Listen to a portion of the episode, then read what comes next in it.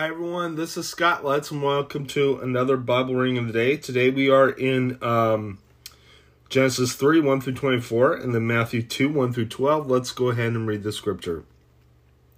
The fall of man of man. Now the serpent was more crafty than any of the wild animals the Lord God had made. He said to the woman, Did God really say, You must not eat from any tree in the garden? The woman said to the serpent, We may eat fruit from the tree in the garden, but God did say, You must not eat fruit from the tree that is in the middle of the garden, and you must not touch it, or you will die. You will not surely die. The Lord, the serpent said to the woman, For God knows that when you eat of it, your eyes will be open, and you will be like God, knowing good and evil. When the woman saw that the fruit of the tree was good for food and pleasing to the eye, and also desirable for gaining wisdom, she took some and ate it. She also gave some to her husband who was with her, and he ate it. Then the eyes of both of them were opened, and they realized they were that realized they were realized they were naked. So they sewed fig leaves together and made coverings for themselves.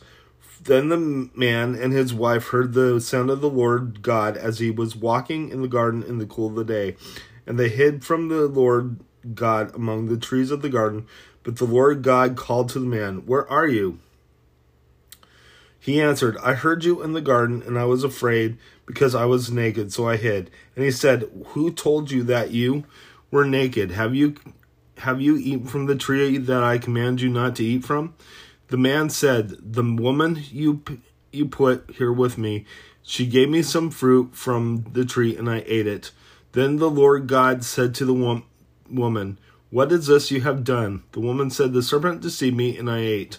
So the Lord God said to the serpent, Because you have done this, cursed are you above all the livestock and all the wild animals.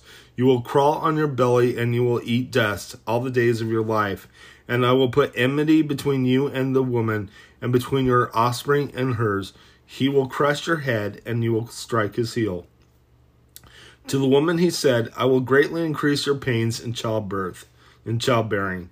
You will pain with pain you will give birth to children. Your desire will be for your husband, and he will rule over you. To Adam he said, Because you listened to your wife and ate from the tree about which I commanded you, you must not eat of it. Cursed is the ground because I of you. Through painful toil you will eat of it all the days of your life. It will be produce thorns and thistles for you, and you will eat the plants of the field. By the sweat of your brow you will eat from your food till you return to the ground, since from it you were taken. From dust you are, and to dust you will return. Adam named his wife Eve because she would become the mother of all the living. The Lord God made garments of skin from at, for Adam and his wife and clothed them. And the Lord God said, The man has now become like one of us, knowing good and evil. He must not be allowed to reach out his hand and take also from the tree of life and eat and live forever. So the Lord God banished him from the Garden of Eden to work the ground from which he had been taken. After he drove the man out, he placed out on the east side of the Garden of the of Eden, cherubim and a flaming sword flashing back and forth to the guard the way to the tree of life. Let's go ahead and head to um, your New Testament reading.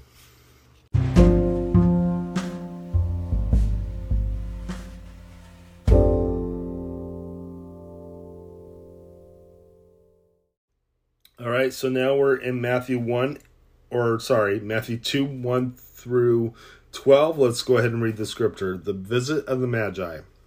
After Jesus was born in Bethlehem in Judea, during the time of King Herod, Magi from the east came to Jerusalem and asked, Where is the one who had been born King of the Jews? He saw his we saw his star in the east and have come to worship him. When King Herod had heard this, he was disturbed, and all Jerusalem with him. When he had called together all the people's chief priests and the teachers of the law, he asked them where the Christ was to be born. In Bethlehem in Judea, they replied, For this is what the prophet has written. But you, Bethlehem, in the land of Judah, are by no means least among the rulers of Judah, for out of you will come a ruler who will be shepherd of my people Israel.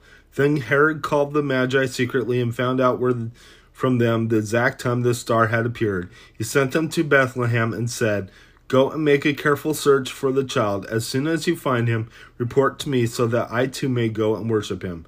After they had heard the king, they went on their way, and the star they had seen in the east went ahead of them till it stopped over the place where the child was. When they saw the star, they were overjoyed. On coming to the house, they saw the child with his mother Mary, and they bowed down and worshipped him.